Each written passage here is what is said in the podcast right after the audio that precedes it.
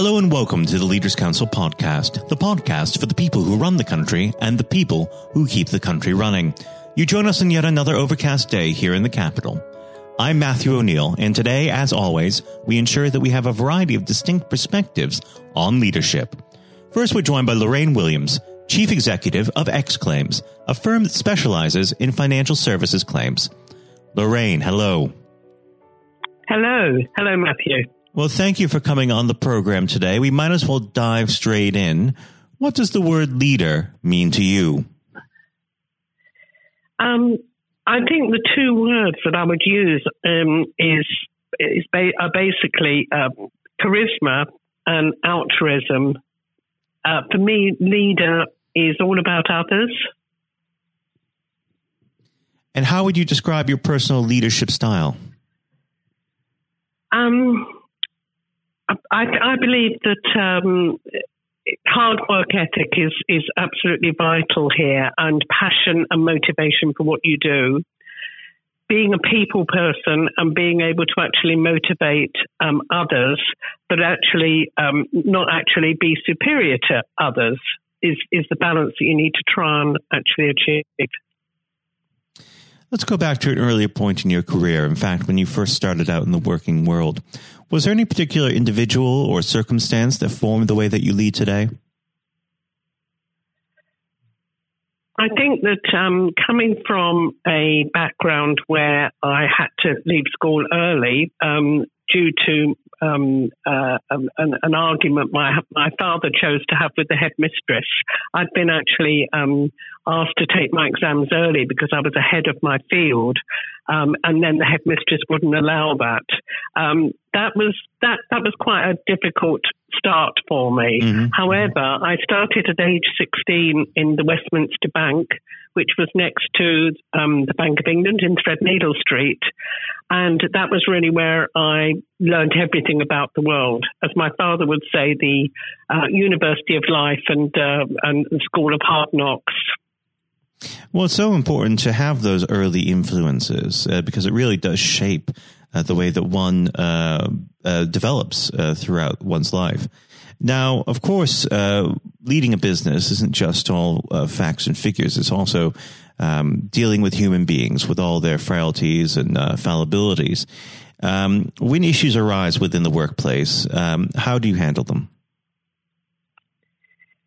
I think that um, basically the most important thing is to actually put your team and your people uh, before everything else. I mean, to run a to run a good business, you actually need to have um, bear in mind both your company ethic, your team ethic, and your client ethic. Um, so, actually, having happy a happy team will promote a happy atmosphere and actually just driving everyone towards the inspiration of a common goal or achievement is what I've always tried to strive to do. So having that sort of charisma and upbeat and enthusiastic approach, I think is really, you know, what that's what makes the difference. Now, uh, of course, uh, with dealing with uh, employees, uh, especially at the moment, it seems to be a hot button issue. Um, we have to deal with the issue of burnout and stress. Um, what is done uh, for your staff when they when they do get a bit overstressed? Well, interestingly, as a sort of a part time hobby, I uh, decided when I was in my uh, 60s to um, undertake a master's degree in psychotherapy. And um, so the skills that I've developed over, over that training period I believe have, have been vital um, in, in, actually having that added value to help employees through stress. And of course, you know, even the bosses get stressed, and it's about actually being self-aware enough to understand what stress in the workplace is all about, and obviously being inspirational in trying to actually help your staff through difficult periods. Now, if I was to ask you to objectively identify the greatest leader, living or dead, who would that be? Without a doubt, it would be Churchill. Mm-hmm, mm-hmm. And what without it, a doubt. And what is it about Churchill's leadership style? Um, Well, I've always liked his sense of resilience um, and his famous quote that success is never final, um, failure is never fatal, and it's just the courage to continue that counts. So that's been an inspirational um, statement of his that's always driven me. Um, you can have considerable success with your business, and then market changes can make a, a, a, you know actually something will be affected that's completely outside of your control and of course, anxiety and stress comes from not feeling as though you're in control. But running a business, you are going to be up against all sorts of factors that you can't control. So I quite like the fact that it's you, what you have to do is you just have to keep going forward with your business and and never give up. Never, never give up, which of course is another Churchill saying. Of course. Now, if I was to ask you, uh, when it comes to your staff uh, and looking at professional development, uh, what's the most uh, key aspect of advice that you could provide to a young staff member looking to succeed in your business? I think it's it's developing a sense of hard work ethic and um, actually wanting to actually make a difference in your own place in the company um, which of course would lead to a career development path in, in any event. Cream does always rise to the top. But I believe in looking after everybody in your in your corporation, not just the people at the top. It is the people at the bottom that actually make all the all the difference to the to the smooth running of an operation. So I I actually treat everybody the same, uh, but obviously you have a different management style to different tasks that you're that you're actually undertaking within mm. the running of your business. And of course, you're right. Uh, everyone within the business is important, and those especially uh, doing uh, other tasks that uh, some might consider uh, to be rather menial. Uh, they're the foundation of a business, and without a foundation, a building will not stand. Um, now, just going into yourself for a moment, if you had the opportunity to speak to yourself a decade or two decades ago, what leadership uh, strategies would you tell yourself to avoid, and which ones would you tell yourself to embrace? Well, it's quite interesting when I look back over my career um, that there was a there was a there was a current theme that for me that that was going on, and that was uh, and, and also it's it's about nature and nurture. Is a leader born or is a leader made? Um, and I, I believe that actually having a sense of just being different is is quite interesting here. Um, certainly, when I look at my own background, it was very much other people that were inspiring me, and and basically, I was always being promoted to take over the running of things, and that's been a continuous theme right through my career, which was quite interesting for me to reflect on. Um, but it's it was never about myself. Everything for me is always always for others. Um, if you've got happy people, you've got a happy you've got a happy atmosphere to work in, and um, you know providing inspiration and a common goal is obviously part of leadership. But actually, um, the key thing is that it's it is for me. It's all about others. So it was very difficult for me to relate to myself as me in this scenario, if that makes sense, um, because it, it was it, my story has got these parallels that I was constantly being asked to take on more, as if as if it sort of reminds me of the Beatles song, which was always one of my favourites, Norwegian Wood. I wanted to be that girl, um, the girl that actually acts as if it under, it's understood. And I think looking at my at my um, my own history, I believe that others seem to um, act as if it was understood that I should be taking the reins, which is quite an interesting um, thing that I've noticed when I've actually looked at this. Now, unfortunately, our time together is drawing very quickly to its close. But before I let you go, what does the next 12 months have in store for X-Claims?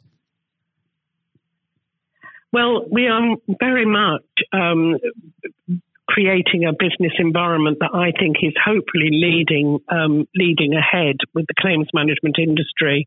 So the the whole idea of raising the bar in the level of um, professionalism and personal service that you provide to people that have actually lost money. And in, in it, certainly with our particular style of business, they've lost quite a considerable amount of money.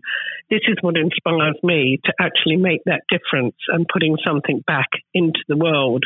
Um, not only with my psychotherapy work that I do uh, privately and very much in a small way these days, but actually just basically being able there, being there to help others and fighting injustice is the key thing that X-Claim stands for because that's something that has always motivated me. No matter how big or small the potential claim would be, I want to fight injustice for others and help them achieve justice when they've actually been potentially misled or missold. Well, Lorraine, it's been an absolute pleasure discussing leadership with you, and uh, I'd like to have you back on the program at some point in the near future. Lorraine, thank you. Thank you. That was Lorraine Williams, Chief Executive of X-Claims. And now, if you haven't heard it before, is Jonathan White's exclusive interview with Sir Geoff Hurst. Uh, we're now joined, uh, though, by former England footballer and still the only man to score a hat trick in a World Cup final, Sir Geoff Hurst. Uh, thank you very much for coming on today. Uh, You're welcome. You're welcome. Good afternoon. Uh, and perhaps I should uh, start and get it over and done with. I know you must be bored with it, and you've probably been asked a thousand times. But when you got out for a duck playing for Essex, uh, Geoff, what was going through your head at the time? well, of course, that's not one of the most asked questions I get. Although there, there are one or two people who are very familiar um, who, do Google me and realise that I did uh, score nothing for Essex, uh, my only game for Essex first team when we played against Lancashire in Liverpool, a place called uh, uh Aigburth in, in, uh, in Liverpool many, many years ago, 1962, I think that was. So I didn't, um, yes, I, I, didn't really feel it at the time. It was lucky to be playing, I guess. Were one or two injuries. Um, but the problem that I had was, was really messing about between the two sports. That was very detrimental to me uh, over that period of time, mm. being stuck between the two sports. And I think uh, for those that uh, don't know, there's a there's a, another world that might exist where um, so Geoff Hurst was a, a first class cricketer and not perhaps a, a footballer, but um, whether it's business or cricket or, or football, obviously the importance of leadership it can't be understated, no matter what form that comes in. When you were at West Ham, uh, Geoff, and when um, Ron Greenwood first uh, uh, came along, he made obviously some pretty radical changes. Was this a man that genuinely inspired confidence uh, the first time you'd meet him? Absolutely. I mean, he, he was simply a, a fantastic uh, coach or teacher, if you like, of football. And uh, they quite always mention when we talk about Ron Greenwood, Harry Redknapp, who was played under him and has been very successful as a player and, and the manager over many, many, many years. He and he's come across many coaches, of course, and managers during his time over years. I guess he would still say that Ron Greenwood is the best coach he had worked with.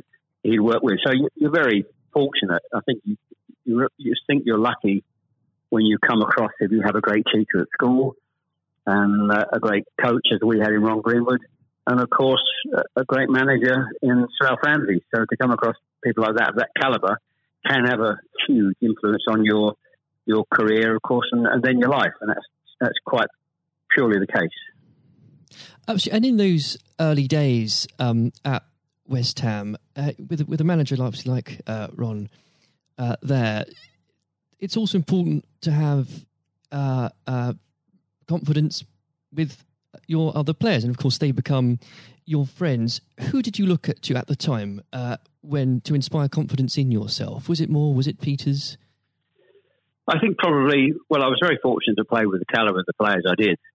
Again, again, extremely fortunate to play with the captain, um, of England and West Ham and Martin Peters, who was a fantastic player. And some, as far as Martin's concerned, I think sometimes he didn't quite get the uh, recognition he deserved. and What a wonderful player he was. In terms of inspiring confidence, I always probably say that the biggest influence uh, for me, I guess, would be the captain Bob Moore. Although he was only uh, about eight months older than me, he graduated through the system probably three or four years earlier. He played for England in 62, four years before the final when I played. And so he, he was more, looked upon him more as a senior player, if you like, not as a, a guy with the same age group as me. And I looked at how he how he uh, trained, how he acted, how he behaved, and how he played. And so he he would say, I would also say he was a big influence on me. One thing I would say about leadership, uh, what I do I do understand clearly in all walks of life, leadership is at the top is absolutely vital for a, a for a business, a football team, in any walk of life to be successful. And it's quite evident. I was in the motor trade for a long time as well, selling car warranties to car dealerships. And you could almost tell when you walked into the business, uh, you know, many of the car dealerships, you could almost tell from the moment you walked in by initial reaction, people came and welcomed you, that the business was well run or conversely not well run at all. And so I understand the, the, value and quality of leadership. And that's why I'm very fortunate to be involved in my career in those early days with two two great leaders in, in Ron Greenwood and, and Alf Ramsey. Absolutely. And um, uh, since you've already uh, brought him up, uh, Geoff, I think it'd be remiss not to go a little bit further with that. But obviously, uh, after uh, at West Ham, your uh, playing came to the attention of Sir Alf Ramsey. Now, there's a man I'm sure when you walked into a room, you knew who was um, in charge. When it came to managing that England team, what was his style like, Geoff?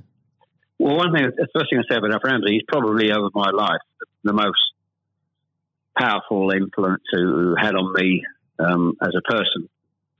Um, naturally, it happens to an extent because he's got your whole career in his hand. Whether he picks you for England or he doesn't pick you, it can have a, a great impact on your your career and, of course, your life. But yep. in that era, I was involved for six or seven years.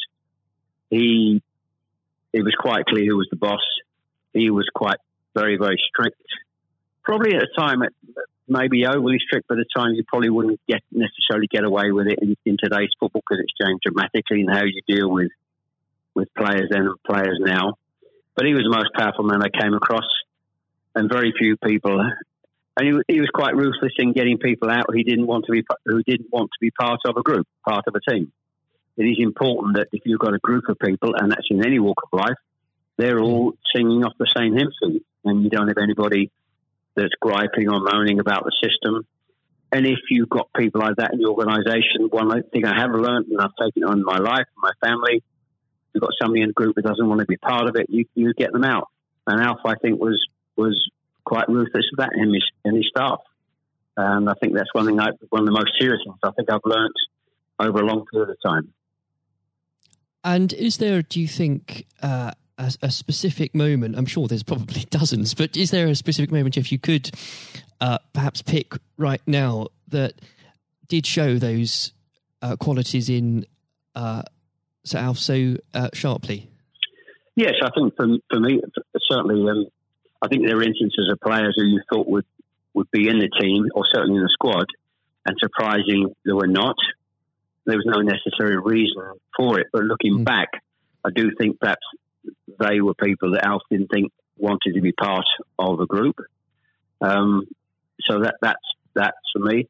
In terms of my personal view, I think that it looked prior to the um, World Cup that I was going to be playing um, in it only a few games before. I was I was playing, and I played with Jimmy Greaves in the game against Yugoslavia only a couple of months before the final. And it looked at that stage as if I was going to be, be playing in, in, the team. But uh, in a couple of friendly games, more friendly games before the final in Poland and uh, uh, Norway, I think, in Denmark, mm. I didn't. I played two of the four games, and I probably didn't quite replicate my my form that I been showing at West Ham and in the early couple of games for England. And he, he left me out in the first game of, of the World Cup against uh, Uruguay. He started off with Jimmy Greaves and Roger Hunt. So mm. I, hmm. I, had an impact of thinking I, at that stage, I, like I was going to play and didn't start because of just a lack of form. I didn't play quite well enough to justify my position. And somewhat fortuitously, I only got back in the team because of a a nasty gash to shin um, on Jimmy Greaves' leg.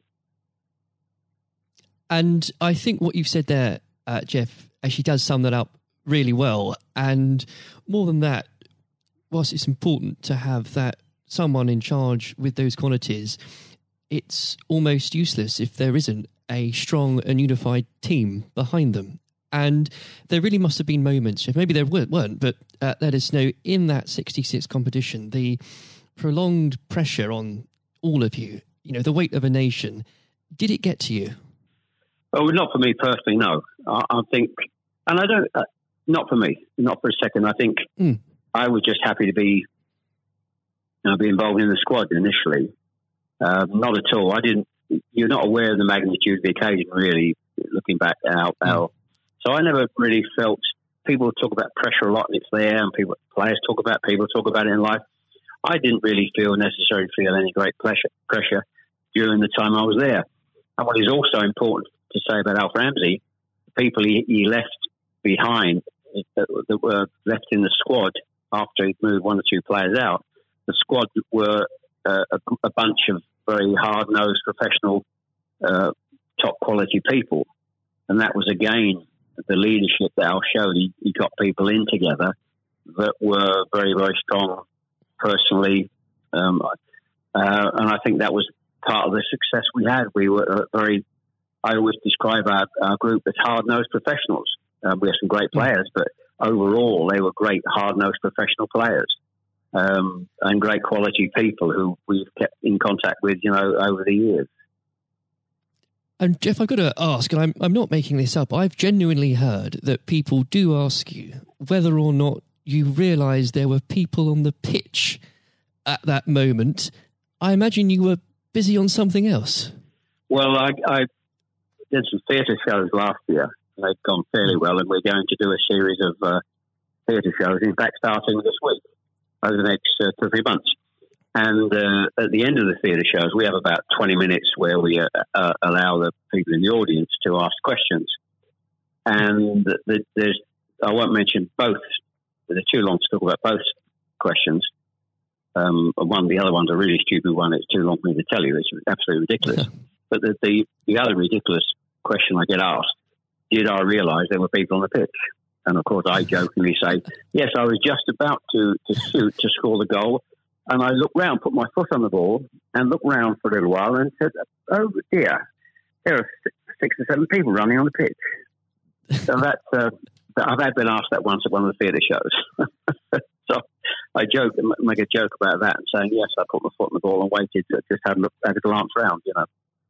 Maybe it does prove there are things that, such as stupid questions, really. Um, oh, yeah, there, are, there certainly are. I've got another one which I won't bore you with. It won't be too long to tell you.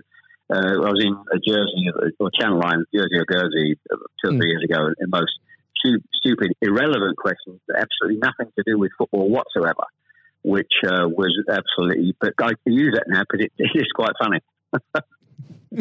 well, maybe another time then. But we. Um, uh, well, you want me? I, I can tell you if you want. You want? You got time? I can tell, I tell you if you want. Geoff, go on, go. On. I think I, it would be silly if I said no at this point. Okay, so I was uh, doing a, a at a dinner in, in the Channel Islands, three or four hundred people, black tie dinner, uh, guest of honor. Mm. And this occasion, I was speaking for about 20 minutes, then allowing uh, questions from the audience at the end of the evening.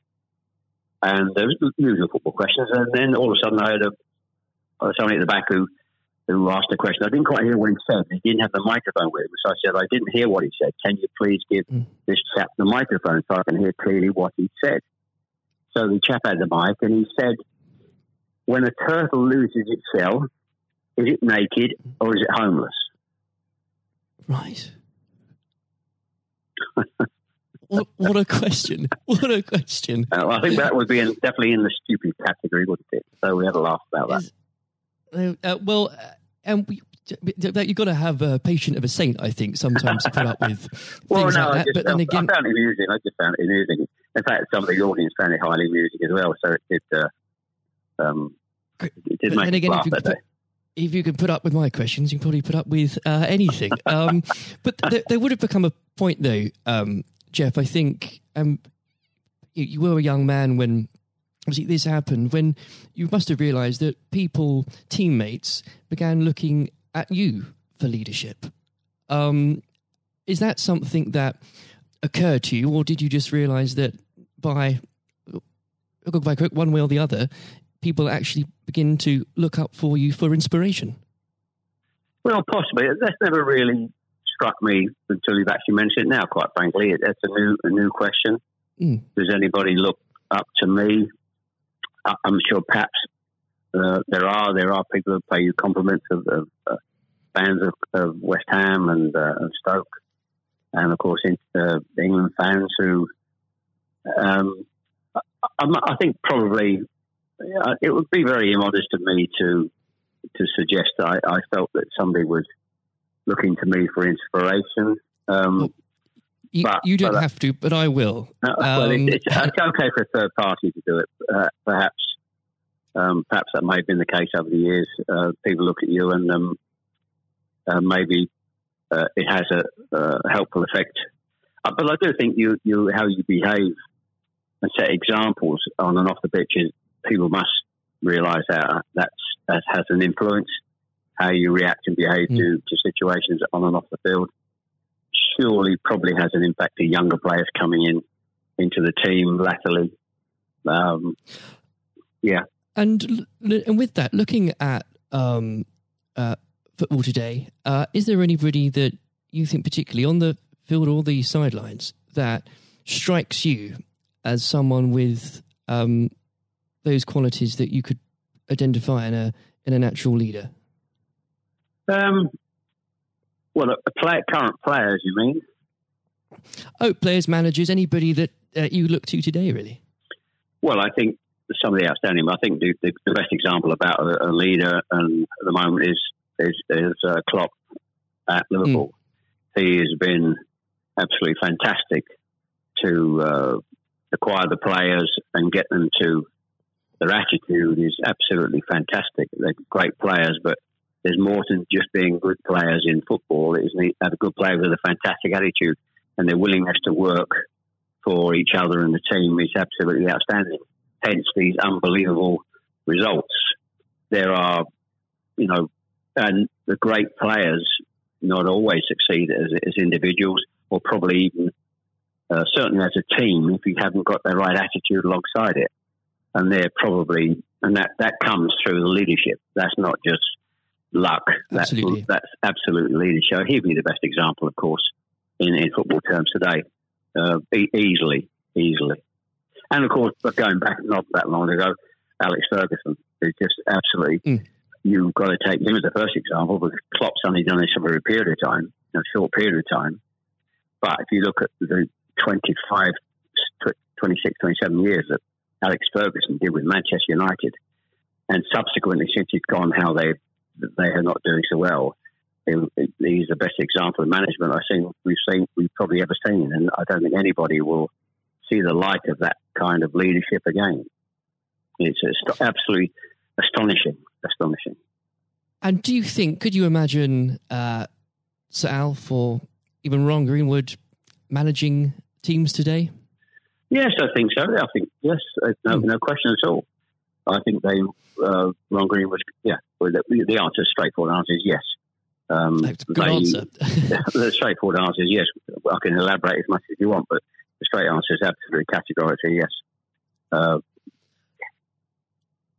and with um, and I know uh, if we could talk about this probably for the next hour or so, but um, I'm conscious of the um, time. Um, looking um, back uh, through your um, playing career, perhaps especially um, your time uh, for England, who was it uh, that struck you more than anyone else on the pitch uh, that displayed qualities of not just leadership but uh, companionship and and level-headedness that you think that have stuck with you all these years later? Well, I think we were, I was very fortunate, and I wouldn't pick any one player out. I think looking at that, so many, yeah, so many, and that's why we were successful because we had so many um, showing all those qualities that you just mentioned uh, throughout the team. I think that that was outstanding, and uh, uh, and it's an opportunity to, talk about uh, all of them in, in, that breath. And there was nobody, and going back from an earlier earlier question for me, that um, all hard nosed professionals, good good teammates, mm. good socially, and that's why we kept in touch with each other on our golf days every year uh, up until about five years ago, of course, with, with the uh, sadly dwindling, Yes. dwindling numbers. We we still got on. Our wives got on with all together. All those years later, it didn't just finish after '66. That reunion, that camaraderie, that team spirit, Mm. um, getting on with each other lasted for, for a long, long, long time. And I wouldn't And- when it, when you put those those questions and how you categorize those, I would pick uh, every one of the eleven players um, who you put in that category that were like that. There was nobody else; they were all outstanding, and I think that was a big part. I can't stress how big a part that was. And I've said that many, many times for the success of the team. We have some great And players. it- we have some great players, of course, but without the attitude alongside that, going back to an earlier question, you we wouldn't have been as uh, ultimately ultimately as successful. Exactly. Without that, you, the, the the whole will never be greater than the sum of its parts. But with it, Yes, the word is, the word you is team. showed- The word is the word is team, absolutely. and I always use the word team when I talk. Sometimes uh, together, everyone achieves more, and that that's the same in any walk of life. That, that's fundamental. And uh, lastly, uh, Geoff, looking if, if you were to uh, give advice, and whether this is in sport or business or indeed any other walk of life, what would you identify, if you can, as the key tenant uh, that you can't go without in terms of leading a team, no matter what that team is? Single-mindedness, uh, single-mindedness, dedication, dedication to the job. Um, thinking about that that that role, that job in leadership all the time. It's a huge part of your life. But it, you, I don't think you can switch off when you're in, in business at the top level or sport at the top level. You may, you know, have a, have a couple of weeks holiday, but I'm even sure if, if these top managers and lead, leaders in all walks of life are away on holiday on a beach somewhere warm, I'm sure there's not, uh, they will not switch off for, for two weeks um, and completely uh, not think about their role as the boss of an organisation. And I think that's you're completely focused. You're always thinking about uh, things, thinking about improvements, and it's just dedication and uh, uh, tuning your life to being successful.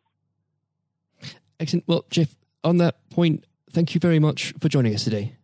You're welcome. Good to nice to have a talk about this and just go over the go over the past and just uh, refresh my my own memory about the quality of the players I grew up with. Excellent. Uh, another time, uh, it would be great to talk again. Thank, thank you, Jonathan. Thank you. This has been the Leaders Council podcast.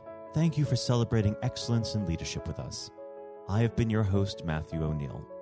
Until next time, goodbye. Thank you for listening to our podcast. The views expressed within the podcast do not reflect the views of the Leaders Council of Great Britain and Northern Ireland, its parent company, or subsidiaries, members of staff, other guests, or any other person therein associated.